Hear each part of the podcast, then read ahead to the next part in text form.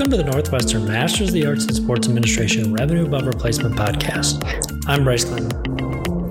It's hard to believe that we're approaching the 100th episode of the Revenue Above Replacement podcast. And if we look at the roots of the podcast, it all started as a component of Adam's course. The podcast has certainly evolved since then, and when we all got stuck at home in March of 2020, the podcast became a way for us to connect and give our listeners a view into sports and sports business that had previously come from things like networking events that weren't available at the time.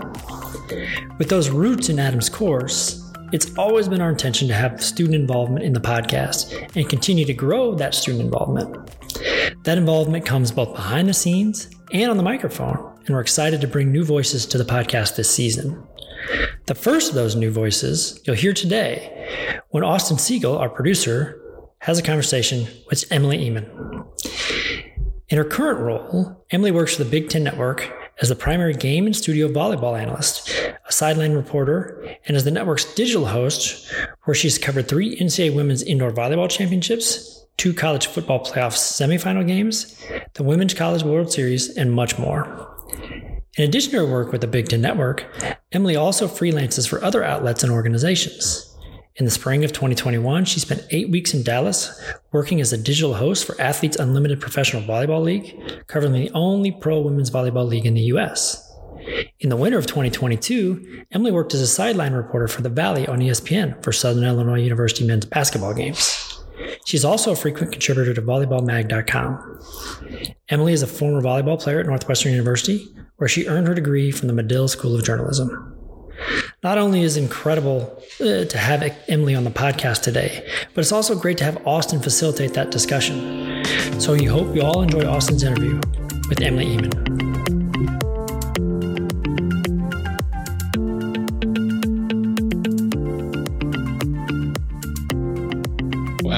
So much for joining us. Um, I'm really excited to kind of dive into some aspects of your career. First off, I guess just to kick it off, how clearly could you envision your your job right now, your role at Big Ten Network when you had your your cap and gown on at graduation? Oh my gosh. I mean, well, when I graduated, it was so interesting because so I graduated a quarter early and it was March of 2020. So knowing that I wanted to go into sports broadcasting, it was quite literally the worst possible time to do so. Um, so, you know, at that time, I mean, I, I definitely couldn't imagine, you know, doing what I'm doing now. And um, I think just the the timeline too has been a lot quicker than I think I anticipated. But it's also a dream that I've had since I was about 10 years old. So it's definitely something I've envisioned since I was, you know, a, a young girl. But I think the timeline was was definitely a lot quicker than I had really anticipated. For sure, I think one of the, the interesting things about about the timeline, as you said, is obviously you were a student athlete at Northwestern. So when you were in high school and kind of thinking about what your college experience was going to look like. How did those, say, volleyball aspirations and sports journalism aspirations kind of coexist as you considered different schools? Oh, they they coexisted very strongly. I mean, when I started going through the recruiting process, I knew the only thing that I wanted was I didn't want to go too far from home. And the second thing was I really wanted a good journalism program. So I was very selective in my recruiting process, um, really only looking at schools and talking to coaches and visiting schools that I knew had a great journalism program. So for me, that was Northwestern, Cornell, um, talked to Syracuse a little bit. And those were places that I knew had great journalism programs. And what I thought would really set me up uh, to be doing what I wanted to do. So I was very selective in my in my recruiting process of which school to pick. But for me, a big factor was I, I grew up in Bloomington, Indiana. So I grew up in a massive college town, and you know, sports are everything. And you know, I grew up around the IU basketball program, especially um, specifically just with some family ties. And when I was about ten years old, I realized that you know I could be around sports, but not have to really play or even coach them to still, you know, make it a job and make a living out of it. And that was something I, I really heavily weighed when picking a college was what would set me up best to do what I want to do. And Northwestern was always a dream school. My family's from around here. So I grew up going to Chicago all the time. And Northwestern was always um, that place that felt really special to me. And I remember taking my first visit and stepping on campus and it just felt different. Like I felt like I was supposed to be there. And um, you know, they wanted to walk on libero and I was like, all right, where do I sign? I was I was sold right away. Yeah, I mean, you, you hit on something that I think is really central to the the Masters of Sports Administration program here at Northwestern, which is that there are so many roles in sports. I think a lot of students come in and their goals are, you know, be a GM, be an athletic director, or be an agent. But I think your role as a, a digital host is one that probably wasn't even around five years ago. So was that something that you applied for at Big Ten Network, or was it more of a job that you kind of conceptualized yourself? Yeah, it's uh, it's interesting. So in during college, I actually interned at Big Ten Network in what was then it was called the new media department because social media was so new at the time. Like they didn't have really any concept of like what kind of content to put out and really what to do. And during my time in college, it was at a time where social media was also exploding. So you had all these networks and teams, organizations starting up their social media presence and trying to figure out what that even means and what kind of content to put out. So the digital host role, I mean, that didn't exist until about a year or so ago. And kind of through my time with Big Ten Network, I originally was on with them um, to do commentating for volleyball. And at the time when I was having talks with them about that, which was later in the year in 2020, I had also just accepted a position to cover Athletes Unlimited, which is a professional sports league for women. They have uh, volleyball, softball, lacrosse, and basketball. And they kind of took a chance on me having zero experience to be their digital host, do, you know, pre post game interviews with players, um, you know, weekly recaps. I hosted a show having no experience at all. So that was something that I really dove into in a role that I didn't even know existed. Um, that was the first time I had really heard of the term digital host. I had no idea what it was. So I did that in the winter of 2021. I spent eight weeks in a bubble in Dallas. And then from then on, um, I actually pitched myself to Big Ten Network through content or um, contacts that I had made during my internship there during college and I said, "Hey, I've been doing this stuff for Athletes Unlimited on the digital front. I don't know if you're looking to do anything like that at all in the future. I would love to cover the what was supposed to be the 2020 NCAA tournament for volleyball. They got pushed to the spring of 2021. So I kind of pitched myself. Ironically, they were looking for a digital host at the time, um, but they weren't looking too hard. Like they had kind of reached out to a few people, but uh, they said, "All right, this could be a good test. You can go there, you know, do your thing, do you know game recaps previews interviews with players. And if it goes well we'll we'll bring you on. And ended up going well. And again yeah i mean to your question no it was that was not a role that i even knew existed 5 years ago in college. I mean social media was just really exploding at the time. And that was a time when networks and you know companies and teams were just figuring out what the heck to do with their you know twitter instagram handle Definitely. And I don't want this to sound like a criticism of journalism school because as like if Charles Whitaker walked in here right now, I'm so starstruck. But it's definitely an issue, I think, sometimes when the the industry is moving faster than a, a four year undergraduate program can keep up. Yeah. It's, I think one of those things where you have to teach yourself a lot of things along the way. So I'm curious in your journey, what were some things that you kind of had to just figure out yourself and kind of learn as you went along? Oh gosh, there are so many things. I mean, just in terms of my path, I mean, graduating in March of 2020, the sports didn't exist. You know, they were essentially canceled at that time. So I ended up starting a web show just on my own on social media. It was a um, web show I had. I would interview coaches, players, or like alumni around Big Ten volleyball, and that was something that I, I learned early on was you know these opportunities might not exist but i can also make my own. And the fact that social media was a great outlet for that you know i was able to use the skills that i had editing um, use the very few skills i had in front of a camera at first to really just dive into a world that i knew nothing about. I had no idea what i was doing but it just takes you know some courage and a little bit of hard work to you know start up something and eventually you know parlay that on to something else which kind of you know shot me into into the career that i had. But that was definitely something that you know back to your point i agree. I think the industry in a way is moving so much to social media and i definitely recognize that after graduation in terms of okay for me specifically, there was nobody that was covering volleyball at all from a digital standpoint. And I could definitely fill that niche because one, I understand volleyball like the back of my hand. And two, um, you know, I want more reps in this. So it's a good way to just get practice. If it doesn't go anywhere, who cares? At least I'm getting, you know, stuff for a reel or whatever that may be. Um, but I definitely learned that early on where social media is a way that you can make your own opportunities. You don't have to be tied to a network or a team or a company to do so. You can really just post videos on your own. And if no one sees them, great, whatever. You're getting reps doing whatever you're doing. But if people do see them, it can be career changing. Definitely. I think it's a great point. Um, I know one of the aspects of your job that I'm sure must be challenging, and I'm going to ask it anyway, is what a typical day might look like because I'm sure week to week it's it's changing. Does your role have any sort of rhythm to it that you can kind of get comfortable in? How do you sort of balance that? Yeah, it's a it's an interesting question. I think one thing that I've definitely realized in just being a sports broadcaster is a lot of it is freelance work and you know your schedule is changing depending on what specific day it is, what week it is, but also what the time of year it is. So for me, really the only steady thing in all of that I do is being a digital host. So I have I'm technically supposed to work about 10 to 15 hours a week and that might look different week to week. That could be covering a specific event on the weekend where I'm there all day or that could be coming up with you know two to three pieces of content a week and going in the studio and recording them. So that's really the only consistent piece.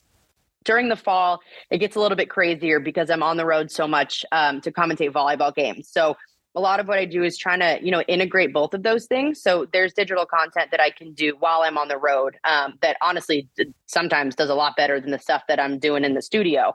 Um, but i try to balance it with you know going in and recording for example, every um, Tuesday during the season, I go in and record. We had a segment with our football talent um, with Joshua Perry and Jake Butt. We do like a football breakdown each week. And then I would record a few pieces of volleyball content. And that was pretty consistent for the entire fall. Um, now we're getting into a season where, you know, volleyball's not happening. So now I'm covering other sports. So that might be going in every Tuesday and, and covering a um, you know, doing a piece of basketball content with one of our men's or women's basketball talent, um, or making a TikTok about something funny that happened, or, or things like that. But it, it, does change week to week. Depends on the time of year that it is. Um, but all I know is that in the fall, I'm basically living out of a suitcase, and that is that is my busy season. So January, February are pretty down months for me. Um, I'm I'm excited to have a little bit of downtime. Um, it's definitely nice, and then stuff kind of ramps up in March, April, and May when it's championship season in March with uh, wrestling for us, and then men's and women's basketball, and then spring football starts up in April. So hopefully I'll have a few of those games as well, and then another championship season in May um, when you know lacrosse is finishing up, softball, baseball, and and all those. Yeah, it's definitely familiar to hear in college athletics. you don't organize the year by months; you organize it by what sports in season. Exactly, it's it's seasonal. Yeah, and especially in the fall, as you touched on when you're traveling a lot, like I'm just curious, what are some of the things that you use maybe just to kind of ground yourself? What are the anchors in your life? Or if you're waking up in Champaign or Madison, you know, you're going to do this, you know, every day to keep yourself sane. Cause I think in freelance work, especially, it, it can be tough to not know, like, oh, yeah, I'm free for, you know, like uh, to go meditate at 10 a.m. every day. Like, yeah. what, you have anything in your life that kind of fills that role for you? You know, I I wish I could say I wake up and journal and meditate every morning. I'm sure I would be mentally a lot better if that were the case, but you know, I think one really big focus for me, especially during season, is just to get as much sleep as possible. And I know that sounds, you know, boring and easier said than done, but you know, there's some days where I feel like I have to get uh, spot charts ready for the next day or write out pieces of content, but I always make sure that I'm getting enough sleep because if I'm not, I'm probably going to get sick. My voice is going to sound pretty bad and then I'm not going to be ready for the next day. So, you know, that's honestly for me one of the biggest things is really focusing on getting enough sleep. And if that means limiting my screen time at night and just going to bed right away, or if that means, um, you know, telling someone that I maybe have to like push back a meeting the next day or, you know, a few days ahead of time, you know, not, not usually not before, but, you know, just really prioritizing that in my life is so important. I'm I'm not someone who can thrive on like four or five hours of sleep a day. I think I would be much better at my job if I could. Um, but no, I'm like I need at least eight hours a night. Otherwise, I'm I'm going downhill really fast. So that's definitely one thing that I really try to prioritize, especially when I'm on the road, because in a way, when I'm traveling, a lot of times, you know, we get in the day before a game and the game doesn't happen until, you know, 7 or 8 p.m. So I have kind of all day. And so I make it a point to sleep in um, as late as I can, usually like 10 a.m. I'll usually go out for breakfast. Um, before a serve and pass or, or anything like that. But you know, that's one thing that I, I very much prioritize during the season, if and as much as I can. Definitely. And I think on that same topic of like self care, I know a big part of your role is social media. And I can imagine a, a challenge with that. At least it is for me, is that sometimes social media can start out as something I'm doing for work and then quickly dovetail and just like scrolling and yeah. pretty much wasting time. So I'm curious, oh, yeah. sort of are you able to police yourself or you know that you're you're on Twitter or Instagram to do work. And and I'm just I can imagine it being tricky, but my job isn't as social media intensive as yours is. So how do you yeah. maintain that productive approach to social media?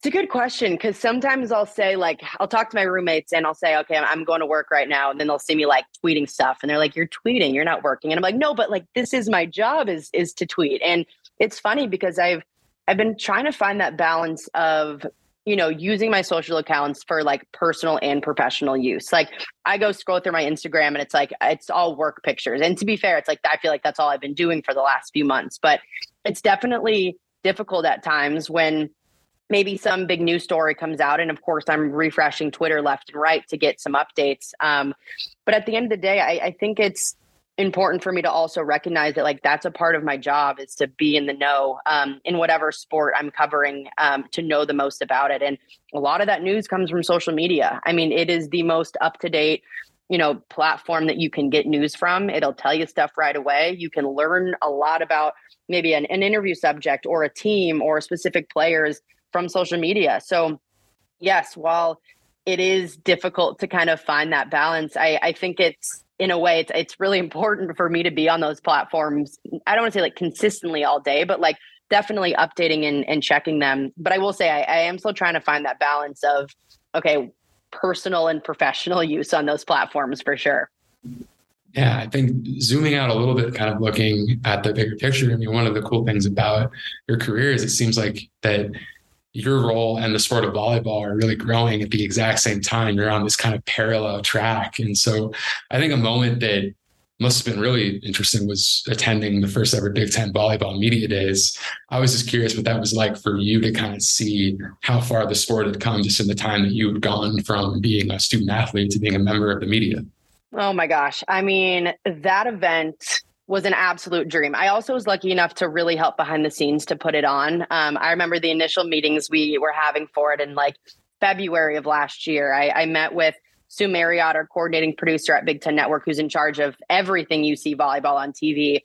Um, and then Grace Bonoma, she is the I'm going to mess up her title, but she's like the TV rep for the Big Ten. So she puts together all the schedules. Um, she's kind of in charge of those events. And I remember we sat down and had lunch and just threw any possible idea we had on paper, you know, expecting most of it to get shut down. Um, but it was something that I know from speaking to them had been in the works for so many years. And I think COVID kind of threw a wrench in that just in terms of having everyone together.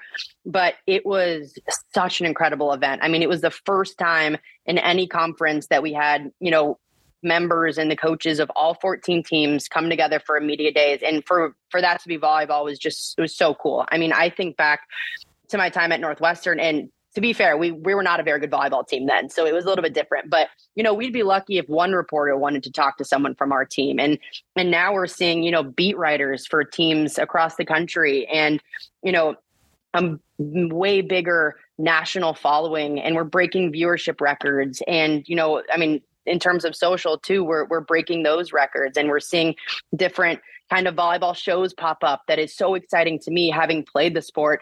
It's such a big passion and, and drive of mine. I mean there's two things i love doing and that's telling stories whether it's how a game's unfolding or the story of a certain athlete team or coach what have you. And then the other part of it for me is really pushing volleyball forward. So in that case, like I was able to do both of those. And that was one of the most fulfilling things to be a part of, you know, from start to finish and to see how it unfolded. And then, you know, while we're at media days, like I remember executives telling us they were getting calls from other conferences saying, like, you know, how how'd you do this? We want to do something like that. And that was so cool to hear that it was being picked up by other people and they wanted to be a part of it and also wanted to replicate that for you know their conference. That was so cool. And and to kind of set the standard in that way um, it's something that i'm obviously very passionate about and was something i was lucky enough to to be a part of.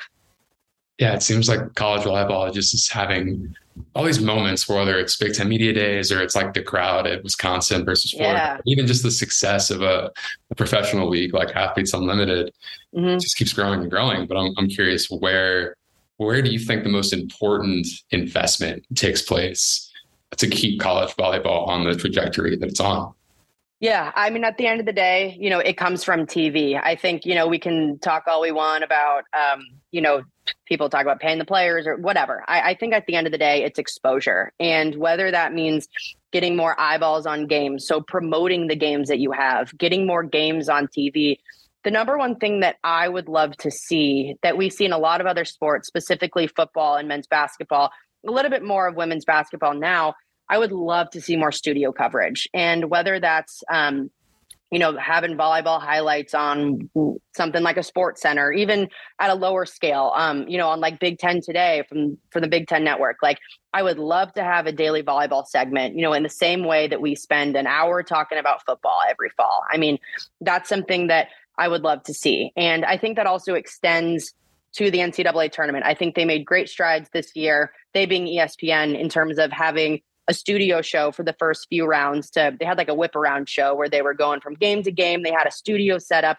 It was so cool. It was the first time they ever did it. It went so well. Um, but i'd like to see that happen more often and on a bigger scale and really promoting these games. Like I, I, think at Big Ten Network, they do a really good job promoting the games on on social media and during commercials, during other games of, hey, this is a massive game we have coming up. Like you should be watching for these reasons. Um, but I would love to see more of that studio coverage and promotion just across the board. Because what we found is when you put it on TV and when you promote it, those numbers come in. I mean, we shattered viewership records the season, and it's not a coincidence. I mean, the amount of promotion and stuff that happens behind the scenes to really promote and grow the sport, I think, um, it has has shown.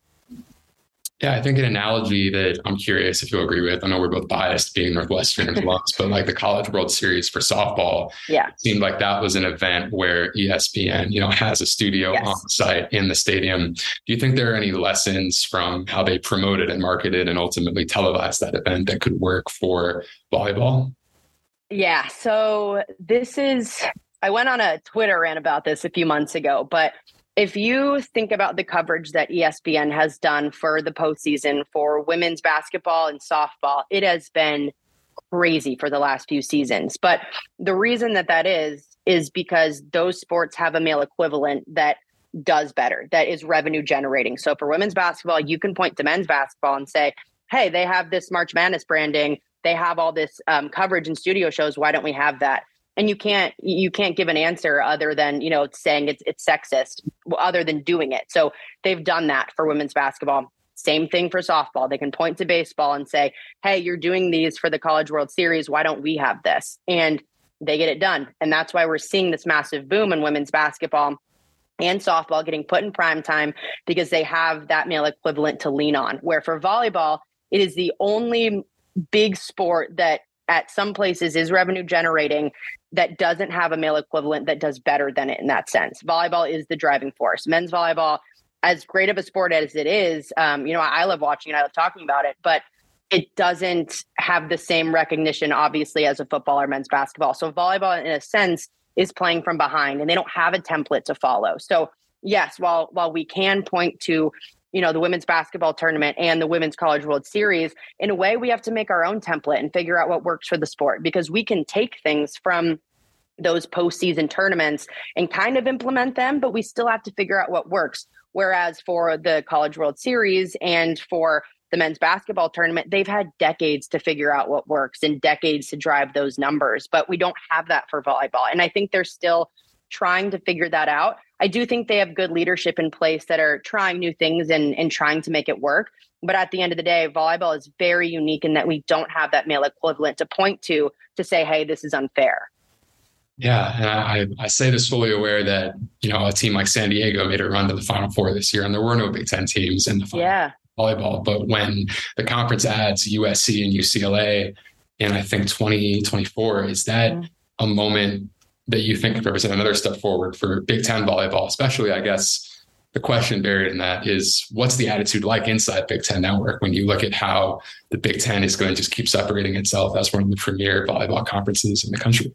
Oh man, I mean, I'm freaking pumped. If I get to go on a trip to LA, like it's huge. It's it's not only that, but it's not like these are two random programs in the sport of volleyball. I mean, these are two of you know just a, a, dozen or so teams that have won a national championship. There are not that many teams that have done so, and for a team like USC and UCLA to join a conference that is the best in women's college volleyball, it only elevates the game um, for for the conference. And I mean, the Pac-12 is definitely close in that sense in terms of top to bottom competition. Um, but I mean, this just separates the Big Ten even more. It is already so tough to win any game. I mean, we saw more upsets this year than really ever before, some massive upsets that we didn't expect seeing. And you add these two incredible programs that are also really trending upward um, from where they have been over the last few seasons to get them to join the conference um, is, I mean, it's so exciting for, you know, not only me as a, someone that covers them, but just for volleyball fans in general. I mean, it's going to be an all out battle every single night in the Big Ten.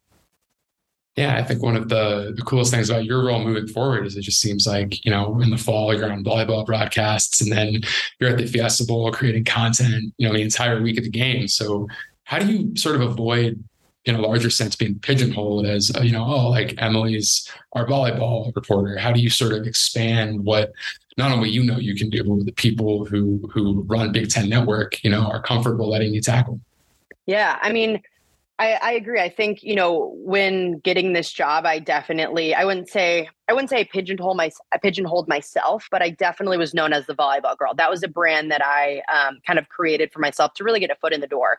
But I've found it very important to let everybody that I'm working for know that any event they want me to cover, I'm there. Like I'm such a yes man. I will say yes to anything, even if I have absolutely no idea what the heck I'm doing. Um, I tell all my producers that I try to meet with, you know, those higher up people and say, you know, I, I know that I've been doing a lot of volleyball, but I would love to cover cover other other sports. Um, and it's it's kind of paid off. I mean, just letting them know that I'm available and willing to do whatever, travel wherever.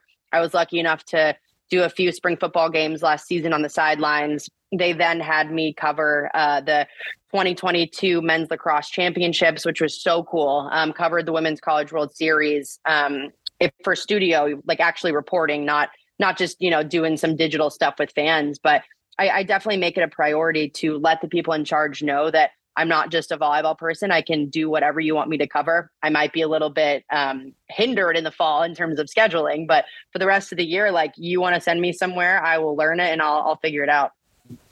Yeah, and I think one of the, the lessons too in, in your story, just as it might relate to graduate students in the sports administration program at Northwestern, is is how often you know you weren't just applying to jobs, you were pitching roles and kind of pitching what you could bring uh, to a company or a network, and I think that's just such a a common thread across you know sports in general. I know Lauren Withrow, who's the team reporter for Northwestern football, like was telling me how she pitched a role as a sideline reporter for the Ireland game, and that turned into yeah. a team. So it just seems like that's a really important part of your story. And I was curious how maybe take me inside that process of pitching a job. Are you just emailing, cold calling? What's kind of the the best way to go about that for someone?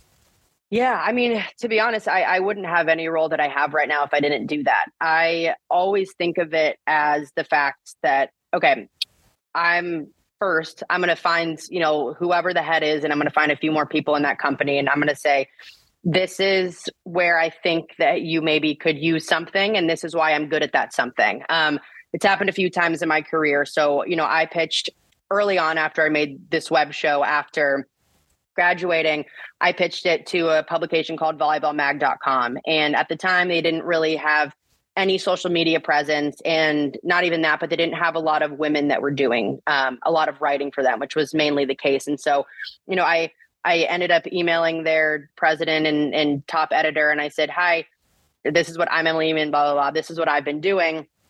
And I think that you could really up your social media presence. And this is how I can do that for you. And this is what I've done in the past to do it. Um, done that many times. It was the same thing with uh, Big Ten Network. I just emailed them what I had been doing, put a reel together from Athletes Unlimited, and said, Hey, you don't have much of a social media presence. Um, with the tournament coming up, I would love to cover it for you. And I think that it would, you know, do really well in terms of viewership. And this is this is why I've I'm good at it. This is what I've been doing. This is what I can provide you. Um, so I think it's not only you know, pitching your ideas, but really what you can add to whatever organization it is, whether that's a team or a network or whatever, but explaining why you're the specific person to do that. Like I have a lot of knowledge in volleyball and I've, you know, gained these skills in front of a camera to be good at it. Um, but it is it is so important. And and I say this all the time, but when you're pitching an idea, whether it's, you know, a job idea, story idea, whatever, the worst that someone can say is no. And then in that case, you're back where you started anyway. Who cares?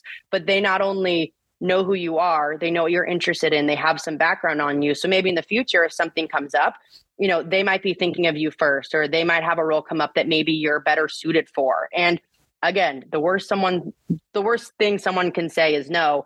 You're back where you started anyway. Who cares? Absolutely. I think just kind of to to start wrapping up, I mean, it's always very gratifying to me when somebody like Harry Styles pursues an acting career because it reminds me that nobody on earth really feels like they've made it or they, have they've they've yeah. arrived. So, are you in a role right now where you you feel like you're just ready to kind of take this as far as you can go, or is there a, a larger dream job out there that you're still kind of chasing? You know, I've been thinking about this a lot, and it's interesting because I, I think this might be the athlete in me, but you know, I always have goals. I'm always thinking about the next thing, um, even while I'm doing what I'm currently doing. And I think, especially this year, I, I'm not a big like New Year's resolution kind of girl, but I've been thinking about it a lot. And I really want to be present in what I'm doing and really take in like, this is very cool what I'm doing now. You don't always have to be thinking, you know, five, ten years ahead. You don't always have to be thinking about the next thing you're going to do and being present. Um, in terms of all of that, though, of course, I'm still thinking about it all the time. And I think for me, I I'm at, I'm in a spot where it's funny because I'm doing exactly what I want to be doing, but I also I don't know um, the next step. I guess like I have I have dream games that I want to cover. So, for example, I want to call a national championship volleyball game. That's a goal that I've had for about the last year or so that I, I really want to hit in the next, I would say, five years. Um, so I have like kind of dream opportunities that I want to do, but I'm kind of still figuring out what I like to do best. And for me, what I've what I've realized is that's being a volleyball analyst, and I tr- I'm trying to find new avenues to do that that aren't just a college game. So you know, I'm looking at pro volleyball, uh, potentially covering something like VNLs this upcoming summer, which is basically like the World Cup, but it happens every year for volleyball. Um, so things like that, potentially covering an Olympics, like those dream opportunities, I think, are things that I'm thinking about more so than, you know, a dream job. Like I want to be a SportsCenter anchor or analyst, whatever it is. Um, because I think to me, those opportunities and those events drive me more than necessarily a dream job. Because then once you're sitting at the desk doing that, then it's like, okay, are you content? Or are you still going to want to do things? So for me, I, I've been trying to really think about those big opportunities and events that I want to cover um, rather than thinking, okay, I want to be in this specific role for the next 30 years. Awesome. Well, thank you so much. And if people want to keep up with you, where can they find you and follow you? Yeah, follow me uh, Twitter, Instagram at Emily Ehman. That's E M I L Y E H M A N. If you go to Big Ten Network, you'll see my face everywhere. So sorry for that, but um, yeah, find me find me on there. Um, if anyone has any questions, please shoot me a DM. I'm I'm pretty good at responding to those. Um, so yeah, hit me up. Emily, I really appreciate it. Thank you again for your time. Thank you.